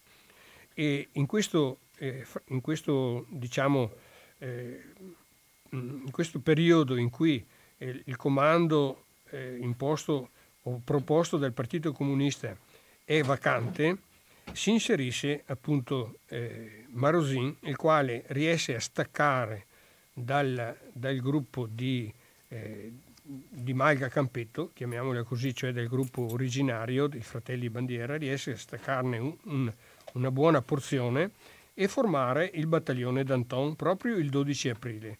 È come quando eh, c'è stato il, il, il, il, eh, sequestro. Ecco, il sequestro si inserisce appunto perché è uno dei motivi di divisione all'interno del gruppo partigiano. Tra i partigiani eh, c'è, c'è, eh, le, le, cose, siccome il, i, i coniugi sono arrivati, quando sono arrivati a Durlo, sono stati sottoposti a processo, durante il processo è, è, è emerso il, lo, stupro, lo, stupro, di gruppo. Allora eh, i partigiani sono divisi in due gruppi. C'è chi diceva hanno fatto bene, magari il doppio, questi erano spie, eh, hanno messo in, in, in crisi e in pericolo la vita dei, dei, dei, partigiani, è giusto che la paghino e così via. Altri che dicevano no, guarda, guardate, anzi, eh, noi non possiamo essere uguali ai fascisti, questo atto è inqualificabile, intollerabile e non si può. Ecco, questa cosa ha accentuato già il contrasto che c'era tra Marosin, il quale ovviamente sosteneva chi aveva stuprato, e Pino, che invece eh, eh, parlava di, eh, di, azioni inqualificabili, di, eh, di, di, cose che i partigiani non dovevano fare. Ma scusami Giorgio, eh, come fate voi a, a sostenere documentando l'esistenza di questo dibattito, per così dire, eh, d'accordo il gruppo partigiano nell'eliminare la coppia Gugliotto perché è stata spia, questo non c'è dubbio, ma di senso profondo sul modo in cui la, la Zarantonello Gugliotto è stata, mh, mm, è stata trattata, insomma, è stuprata. Da cosa l'avete ricavato? Eh, c'è nella relazione uno dei documenti che noi riportiamo, che sì il, il primo, diciamo quello più evidente, che mettiamo, mettiamo, più in evidenza, perché è stato quello che poi ha dato il, il là a tutto il libro, no? sì che si intitola Relazione sull'operato del cittadino Morosini, quindi sì. quando è stata scritta non si sapeva neanche... Eh, ma tutti quanti sbagliavano il eh, cognome, Morosini, del, Mar, Morosini, del cittadino Marosini. Morosini, conosciuto mm. sotto il nome di Tenente. Sì. Ecco, questa relazione è del 4 di giugno del 44. E chi l'ha scritta questa? Chi sono è, gli autori? È, la firma è Tipino, Dante, Dante sarebbe Piero Bon Luigi. Luigi Piero Bon, sì. C'è il... Eh, um, Marco, che è eh, D'Ambros, sì. D'Ambros, e Marosin stesso. Mm. No, no Marosin, scusate, e Alberto, mm. che era eh, capo della... Boscagli. Boscagli, Boscagli sì, che sì. è arrivato al nuovo... Mi sbag- mi Alberto Boscagli, toscano, che toscano. arriva, esatto, arriva esatto. mandato allora, dal Partito Comunista. Esatto, sì. qui, qui, che era il comandante che si aspettava in pratica. Sì, no? quello che, che, che, sale da Padova. Insomma. Sì, eh. esatto. E il, eh, questi quattro eh, firmano eh, questo documento in cui eh, si ammette lo stupro e mm. si racconta di questi contrasti mm. e di come ha avuto origine il battaglione d'Anton. Ecco, senti, per concludere, ma avete sentito le cose sono molto interessanti e per quanto riguarda la lettura e i particolari io mi permetto di richiamarvi all'acquisto del libro. Giancarlo Zorzanello è uno degli autori che oggi qui non c'è con noi, ma c'è il coautore Giorgio Finn, il titolo Giorgio Finn, con le armi in pugno alle origini della resistenza armata nel Vicentino dal settembre 43 all'aprile 44, è uscito pochi mesi fa la casa editrice la CR di Verona, ma eh, i coeditori sono l'Istituto Storico della Resistenza di Vicenza e la sezione dell'Ampi di Cornedo Vicentino e di Brogliano. Ecco, un libro di particolare eh, voluminosità, un volume voluminoso. Eh, vorrei che tu dedicassi gli ultimi 6 o 7 minuti di questi, possiamo disporre, poi cerchiamo di aprire il telefono, 7-8 minuti al massimo, ecco, autoregolati per piacere, a questa figura di questo cittadino chiamato impropriamente Morosini, Morosini, ma insomma era il Marozin, il, l'arzignanese eh, Marozin, che ha molta importanza nella storia della resistenza di questa zona. Prego. Sì, Marozin. Giuseppe Marozin, Giuseppe Marozin, nome di battaglia vari, l'ultimo è Vero. Vero, ecco, vero, eh. sì. No, no, il suo nome di battaglia è sempre stato Vero. Ah, tenente pensavo. Sì. No, è stato chiamato tenente perché lui si è presentato come tenente all'inizio e tutti lo chiamavano tenente. In realtà lui era stato al massimo un sergente, si era un po' cresciuto sì, di, di, Si era cresciuto un po' di grado, eh, eh. ma eh. aveva anche mm, dei precedenti molto discutibili. È stato uno dei volontari in Spagna, ma non dal parte, eh, dalla parte dei volontari che aiutavano la Repubblica Spagnola, ma dalla parte fascista. E, ha avuto precedenti penali, eccetera, eccetera. Comunque era un tipo eh, che eh, aveva parecchio amor proprio e, cap- e, vo- e, voglia di emergere, oppure di, eh, di come si può dire, di eh, far eh, affermare la, la, propria personalità più che altro e quindi di comandare. E, è un tipo che eh, riesce, proprio perché è uno che comanda riesce a imporsi finché comanda, è un tipo che è, è molto attivo, molto intraprendente, e si mette sempre in prima linea, non ha paura di, di niente, riesce a interpretare anche il, eh, il, pensiero dei suoi partigiani, riesce a trascinare, è un grande trascinatore de, delle persone. Ma quante persone riesce ad arruolare Marozzi? Ah, più di mille in fondo. Vero. Più di mille riesce a costituire una brigata che poi si chiamerà Brigata Pasubio, no?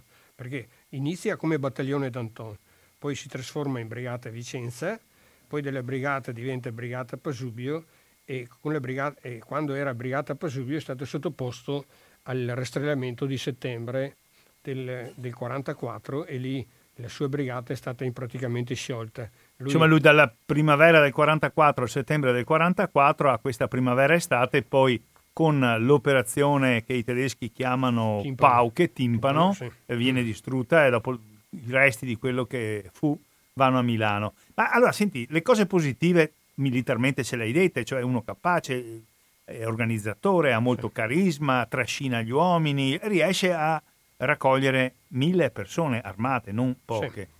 Le cose negative. Eh, le cose negative. Eh, diciamo che ehm, eh, guarda, eh, ti, ti, ti, voglio leggere no, per, per, dare un giudizio perché eh, la, la, la, personalità di Marosin richiederebbe eh, uno studio approfondito e lungo, e lungo, che ci vorrebbe un altro libro per dire. No? Però eh, voglio eh, leggervi un passo, una relazione scritta il 4 giugno 1945, quindi poco dopo la, la fine della guerra, 4 agosto scusate, del 1945, eh, che è una testimonianza di Giuseppe Bertagnoli, mm. che è stato un partigiano di Marosin, quindi non uno estraneo, che è stata eh, una testimonianza resa durante un interrogatorio avvenuto nella stazione dei carabinieri di Chiampo. Ecco, Giuseppe Bertagnoli, tra cui tra, tra l'altro ha avuto è intitolato... Un alpinista mi pare, sì, no? Un, un, alpinista. C'è un, c'è un rifugio a Bertagnoli. Rifugio, sì. rifugio a lui intitolato. Sì, sì, Questo Giuseppe Bertagnoli eh, scri- dice ho fatto parte della brigata Pasubio, cioè di Marosin, dal, 12, dal maggio al 12 settembre 1944. Sono stato eh, a diretto contatto con il comandante Marozin circa un mese. In seguito venne mandato a posti periferici. Giudico la disciplina da lui instaurata nella formazione pazza e sanguinaria. Personalmente lo udì esprimersi in questi termini. Per andare avanti io ho bisogno di un tappeto di morti. Ha sempre dimostrato di non conoscere affatto alcuna tattica di guerra, né tampoco il sistema della guerriglia. Agiva sempre inconsultamente senza pensare alle conseguenze che potevano portare i suoi atti impulsivi. La parte sana degli uomini gli, obbediva, gli obbedivano per il terrore che egli aveva impulso a tutti. Usava con la popolazione modi violenti e inurbani che facevano accrescere nei nostri riguardi il numero dei malcontenti. La pena più lieve da lui imposta, si trattasse di reati veri o supposti, era la pena di morte. Per rendere le pene più efficaci e per maggiormente intimorire gli uomini usava alcune volte far eseguire le sentenze mediante pugnalazione. Quanto sopra non, non perché si volessero risparmiare munizioni le quali non difettavano, ma perché riteneva il sistema più efficace per il mantenimento della ferrea disciplina. Si riteneva il superuomo, era di un'ambizione smodata e pensava di essere fornito di doti spirituali e morali superiori a ogni altro comandante di brigata. Ecco, questo è un giudizio estremamente negativo. No? Tra l'altro, cosa che non dice eh, Bertagnoli, il Marosin ha sempre rifiutato qualsiasi eh, aggancio sia ai comitati di liberazione nazionale, sia ai, CL, eh, cioè ai CLN, sia alle mis- varie missioni che si sono eh, avvicendate eh, all'interno della missione Rocco Service e la missione Freccia che si sono avvicendate eh, n- nel panorama eh, partigiano della nostra provincia. si è appoggiata solo alla missione RIE, con, che era una, missione dell'esercito italiano del Regno del Sud, mi pare, che, no? Che, con, con, molta, con molta, anche mm. lì con molta discussione. Però eh, per essere obi- più obiettivo più possibile vorrei anche leggervi la, la contro, eh, una contro, eh, diciamo, un, un controparere a quello di Bertagnoli, che è stato scritto da Achille Bergonzi, Fulvio di nome di battaglia, che era anche lui collaboratore di eh, Marosin, che nel, scrive però nel 2001, quindi molto dopo, mm. scrive così di Marosin. Un uomo, Marosin, che emanava una forza e una carica di umanità e di coraggio che lo imponeva soprattutto e tutti. Un organizzatore capace di contribuire di distribuire compiti e dare fiducia, un capo che dava certezza e sicurezza, uno che appoggiandosi alla missione militare RIE credeva di essere entrato di diritto a far parte del Regio Esercito e di non aver bisogno dei partiti e dei CLN, un badoliano monarchico che, in, osse- in ossequio alle richieste degli alleati, finì per accettare l'idea di una serie di zone libere e protette, adatte a lanci di uomini e di materiale nei, para- nei paraggi della Val d'Adige, nell'attesa della fuga verso nord delle forze armate naziste. Un cristiano e sviscerato anticomunista, il grande nemico post-bellico. Un buon amico dei cattolici della Chiesa veronese e milanese, una pedina sicura, il partigiano bianco, nella Milano della Liberazione, in mano agli operai e ai rossi. Un valoroso combattente poi abbandonato e perseguitato da tutti, soprattutto dai comunisti. Ecco, questa è un'altra, un'altra versione di, eh, di, quello che può essere un profilo di... Ma guarda, io ti voglio aggiungere, adesso dobbiamo chiudere questa prima parte, che eh, incuriosito da questa figura di Giuseppe Marozin una decina di anni fa con il mio amico conosci bene anche tu Vittorio Pampagni di Fiesso d'Artico, che di Fiesso essendo si è occupato di quel gruppo di 12 giovani eh, fiessesi, tra i quali appunto il Lido Garzara sgancia che verrà fucilato con Mario Molonda i fascisti il 5 giugno del 1944 alla Calcara di Chiampo, si è occupato di questo gruppo di giovani e, e, e di Marozin. E, e sostanzialmente la multiformità, insomma, il pass- il, certamente Marozin vedeva in se stesso la massima autorità. Certamente Marozin era ferocemente anticomunista, eh, certamente ha cercato di costruire un rapporto con una missione che veniva dal Regno del Sud, dalla parte dell'Italia che era già stata liberata dagli alleati, e però è interessante come quando l'operazione Pauche Timpano, che distrugge praticamente il movimento partigiano eh, di Marozin e che, fa, che dà dei colpi molto forti al movimento partigiano eh, nell'Alto Vicentino, soprattutto le valli dell'Agno e del Chiampo, per cui eh, i partigiani che, che, che, si salvano, che non muoiono, che non vengono fucilati, eh, molti scappano con Marozin a Milano, qui a Milano Marozin riesce a costruire un rapporto privilegiato con un personaggio di fronte al quale tutti quanti ci leviamo il cappello. Parlo di Sandro Pertini, no?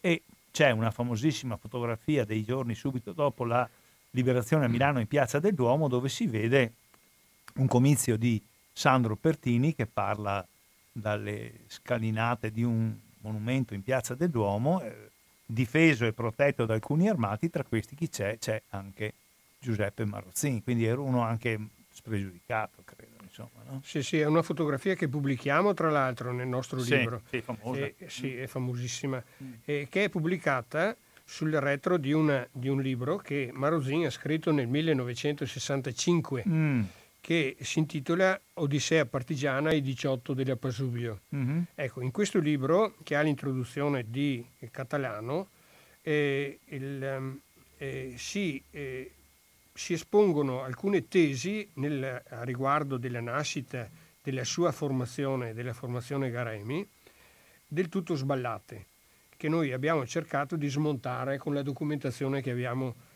che abbiamo in possesso. Cioè, eh, questa, eh, questa, cosa, eh, in, questa, eh, in questo libro che è stato pubblicato appunto nel 1965, è stato sostenuto del Partito Socialista, eh, e qui ri- rientra il discorso di Pertini e di Bonfantini, che figurano in quella fotografia famosa. Questo, in questo libro si vuole dimostrare che eh, praticamente il, eh, il Marosin, che poi ha aderito al gruppo delle Brigate Matteotti e quindi socialiste, no, eh, è venuto nella resistenza prima dei comunisti, perché, perché, per, per, semplificare mm-hmm. molto la, la, la questione. E, è stata una tesi che poi molti storici hanno, hanno presa come buona, non hanno contestato, mentre la realtà è diversa. Cioè, diciamo che Marosin, a parte oh, un, un disarmo di un paio di forestali avvenuto così eh, nel ancora nel 43, poi fino all'aprile del 40, fino a fine marzo, primi aprile del 44, è assente assolutamente in tutte, eh, cioè non figura in nessun documento, in nessuna denuncia, in nessuna azione fatta all'interno del, eh, della resistenza armata, se non qualche azione di eh, ruberia, diciamo, per potersi magari prendere qualche, eh, qualche, qualcosa da mangiare e da, eh, e soldi da, da avere, insomma. Ecco. Quindi il, mh, mm, diciamo che prima della fine di marzo del 1944 come resistenza armata Marosin non esisteva. È, è iniziato lì, mentre il Partito Comunista è iniziato, come abbiamo visto, dai primi di settembre del 1944 eh, attraverso varie vicende. Sì, sì, la prima delle quali è Fontanelli di Conco, Conco che ci hai illustrato. Sì, sì. Abbiamo concluso la parte che abbiamo affidato, lunga ma necessaria e penso interessante e articolata, a Giorgio Finn dell'Ampi di, di Vicenza, un ricercatore di Cornedo Vicentino che da molti anni si occupa della resistenza nell'Alto Vicentino, ci ha presentato il libro che ha scritto assieme a Giancarlo Zorzanello con le armi in pugno alle origini della resistenza armata nel Vicentino, settembre 1943, aprile 1944. Il libro è pubblicato dalla casa editrice veronese CR, coeditato dall'Istituto Storico della Resistenza di Vicenza, Istrevi, e dall'Ampi di Cornedo, Vicentino e Brogliano. Abbiamo una decina di minuti perché possiamo approfittare di, di, uno spazio per così dire vuoto, invitando i nostri ascoltatori e ascoltatrici a formare lo 049 880 90 20 se c'è qualche domanda, qualche richiesta, qualche commento su quello che ci ha raccontato in modo mi pare assolutamente esaustivo Giorgio Fin, siamo a vostra disposizione. Radio Cooperativa, trasmissione settimanale dell'AMPI 049 880 90 20. Radio Cooperativa chi parla? La Gina di Treviso. Buongiorno Gina. Buongiorno, buongiorno anche a lei. Io vi ringrazio perché nell'ascoltare queste trasmissioni cioè, sappiamo cosa hanno fatto i partigiani nel periodo della liberazione, però non sappiamo mai del tutto. Io per esempio posso, posso sapere qualco, qualcosa, non tanto, della, della provincia di Treviso, ma devo ringraziare anche Maurizio Angelini appunto di portare pers- queste persone nel darci spiegazioni più ampie, di, par- di raccontarci eh, quello che è stato.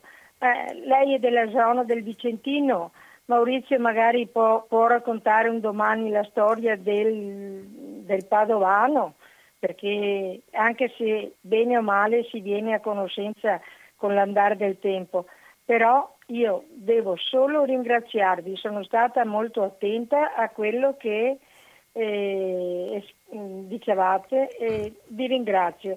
Maurizio continua così, tu sei anche uno studioso e perciò eh, è sempre bene eh, rammentare e rinfrescare le menti. Benissimo Gina, grazie. Vi ringrazio, ciao. Grazie. Vuol dire qualcosa al nostro amico Giorgio? Sì, sì, ringrazio anch'io l'ascoltatrice.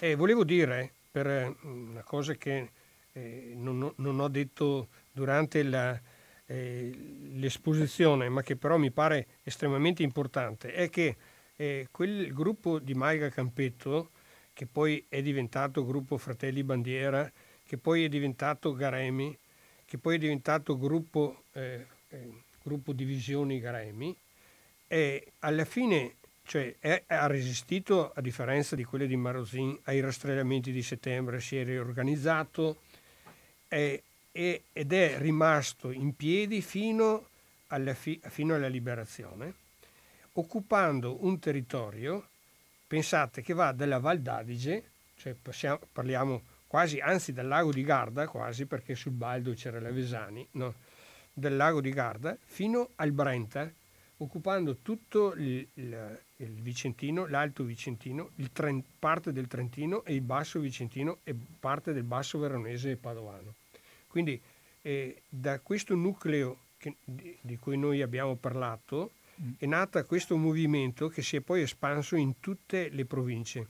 E, per esempio parlare de, della, della, resistenza di Verona o parlare della resistenza di, Vicen- di Padova senza tener conto di Maiga Campetto di queste, e di queste vicende, si farebbe un, un'operazione non del tutto corretta. Ecco, questo volevo dire. Grazie Giorgio. Il telefono è ancora aperto, 049 880 90 20, è a vostra disposizione per qualche domanda, richiesta di chiarimento, interventi, critica, quello che volete. Giorgio Finn dell'Ampi Vicentina che ci ha presentato il libro che ha scritto assieme a Giancarlo Zorzanello con le armi in pugno, la storia della resistenza armata nel Vicentino nelle sue origini tra settembre 43 e aprile 44. Il libro costa 18 euro, eh, lo si può trovare nelle eh, librerie e si stanno facendo anche poi magari alla fine racconterai dei giri di presentazione del libro stesso. Anticipo che ne faremo uno sicuramente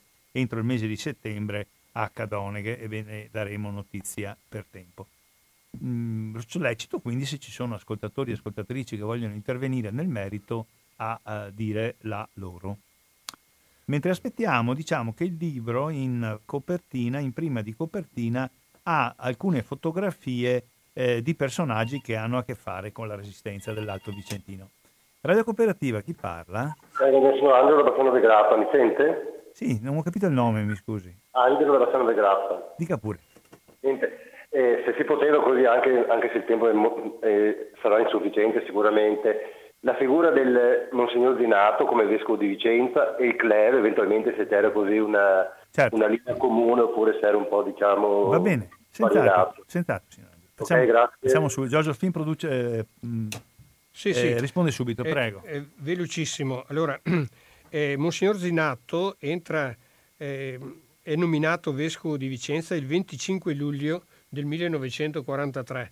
Fatalità, eh, entra a Vicenza l'8 settembre del 1943, proprio due date storicamente importanti. È una festa poi a Vicenza, la festa degli otto. Eh, eh, Vicenza è la festa degli otto, eccetera, eccetera. Però è stato anche il giorno dell'armistizio certo. e il 25 luglio è stato il giorno della caduta di Mussolini e, della, e del fascismo, col primo con il governo Badoglio. E, detto questo, eh, diciamo che il clero vicentino ha avuto la fortuna di avere, prima ancora di Zinato, la presenza di Monsignor Rodolfi come vescovo, che, eh, che, a suo modo è stato un antifascista molto importante, mm, non solo perché le sue idee erano un po' diverse, ma anche soprattutto perché, perché ci teneva alla indipendenza e all'autonomia eh, della Chiesa rispetto alla, al fascismo che era totalitario e sappiamo voleva eh, eh, monopolizzare la gioventù, volevano monopolizzare tutte le associazioni, ecco, ha, eh, si, schi- si, era schierato appunto in favore del, cioè la Chiesa si era schierata un po' diversamente, nel, almeno nel Vicentino, da quello che era l'andazzo del fascismo. Però eh, questo ha condizionato eh, la, eh, diciamo, l'atteggiamento di molti, non tutti, ma molti, la maggioranza dei parroci che eh, c'erano nelle, nella diocesi.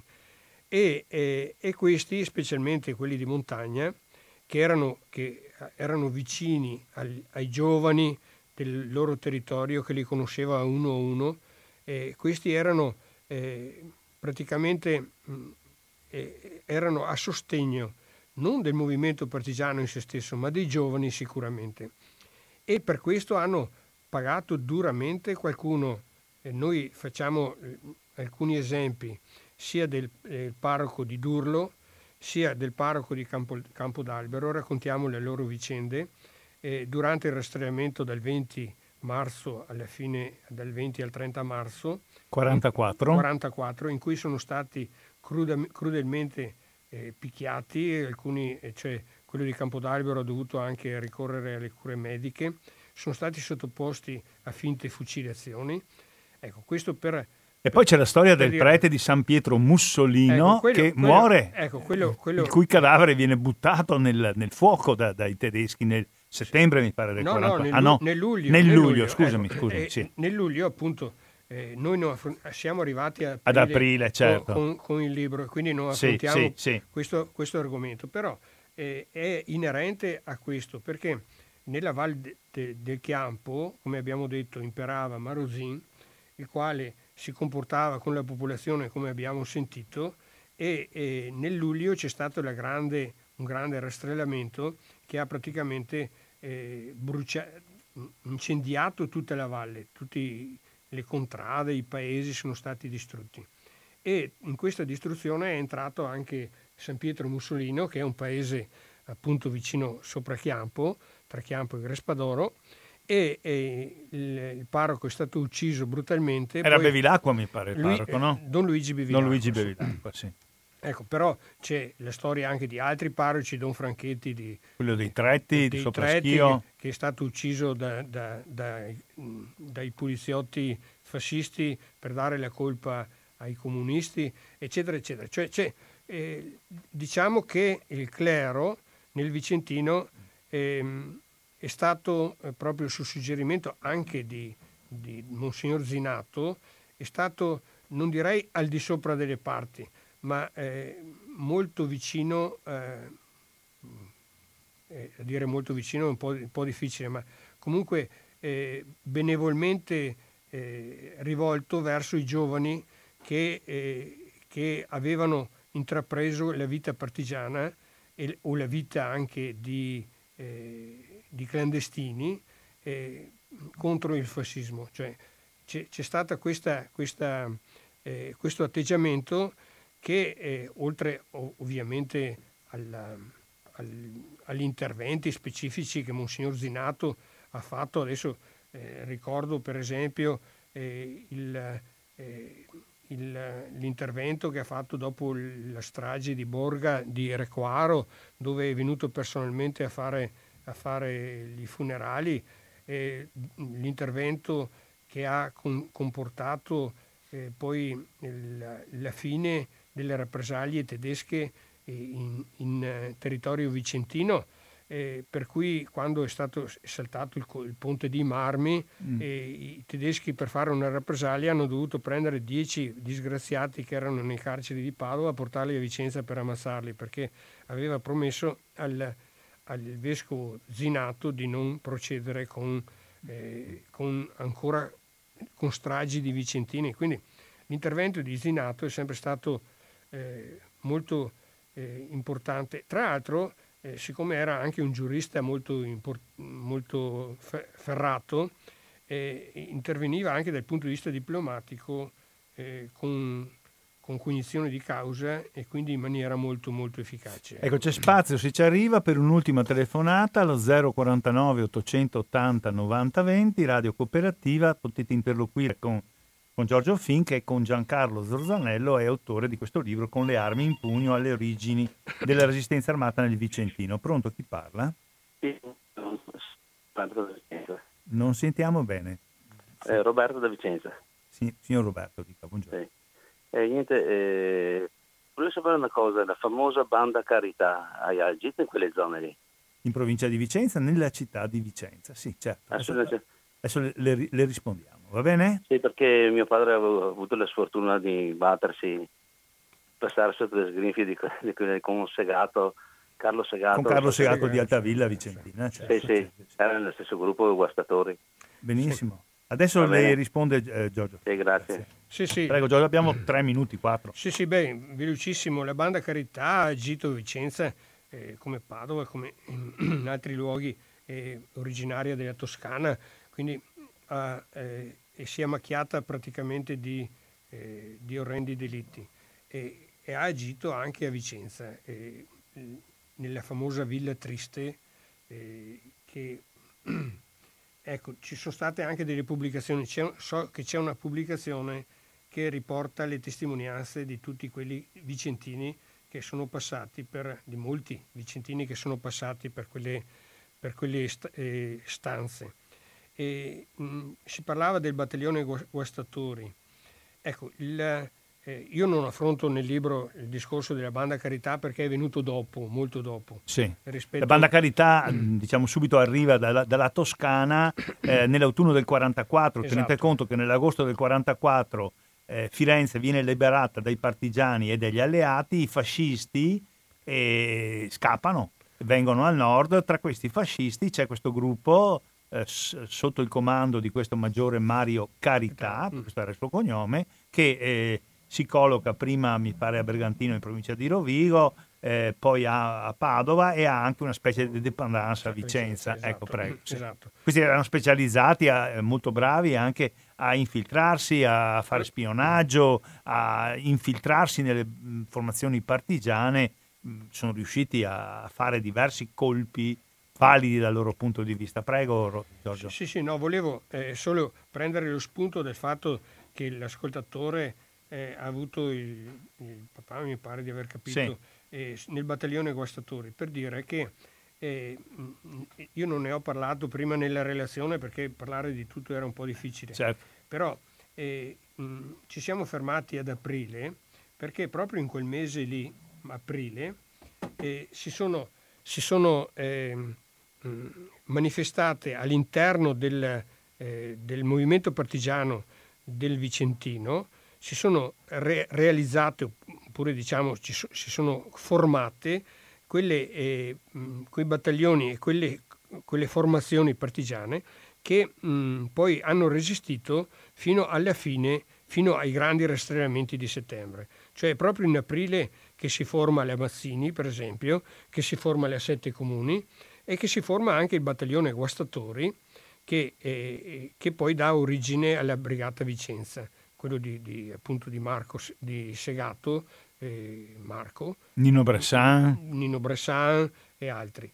Ecco, è proprio in quel periodo lì che si formano tutte, tutte le organizzazioni, anche le non comuniste, proprio perché sulla spinta sia della intraprendenza del Partito Comunista che aveva eh, costituito la Garemi, ma anche perché era, in, in, eh, era sollecitati la missione Marini Rocco Service, era in corso l'operazione Strangle di cui parliamo, che aveva il compito di interrompere tutte le linee di comunicazione e di rifornimento al di là delle, delle linee, della linea Gustav che allora era, in, eh, era il luogo di battaglia diciamo, de, tra gli alleati e i tedeschi, i tedeschi fascisti, che era da Garigliano a Ortona in Abruzzo più o meno. No?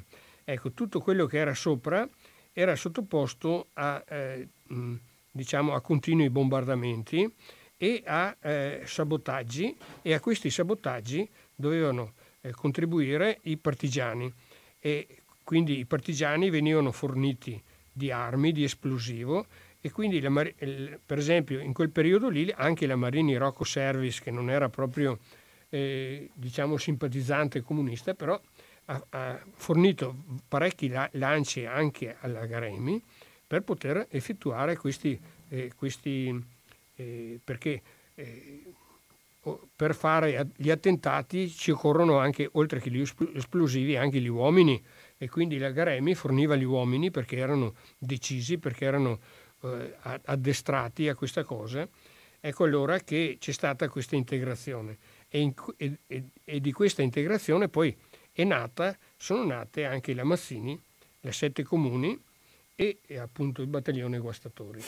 Con uh, questo riferimento eh, al battaglione, alla brigata guastatori vicentini, eh, una formazione partigiana che ha organizzato moltissimi attentati contro obiettivi militari nazifascisti nella provincia di Vicenza, ma anche nelle province limitrofe. confinanti, limitrofe. Eh, concludiamo l'incontro di oggi pomeriggio, oggi è venerdì 28 giugno 2019 con Giorgio Fin. Lo ringrazio veramente perché credo abbiate apprezzato, almeno io l'ho apprezzata, la chiarezza espositiva, la completezza della documentazione, non è certo uno che parla per sentito dire, per slogan, per frasi generiche, ma eh, va ad argomentare, a provare, a documentare, che è tipico del mestiere dello storico. E lo dico per l'ultima volta, ha presentato il libro con le armi in pugno alle origini della resistenza armata nel Vicentino dal settembre 43 all'aprile 44, libro che eh,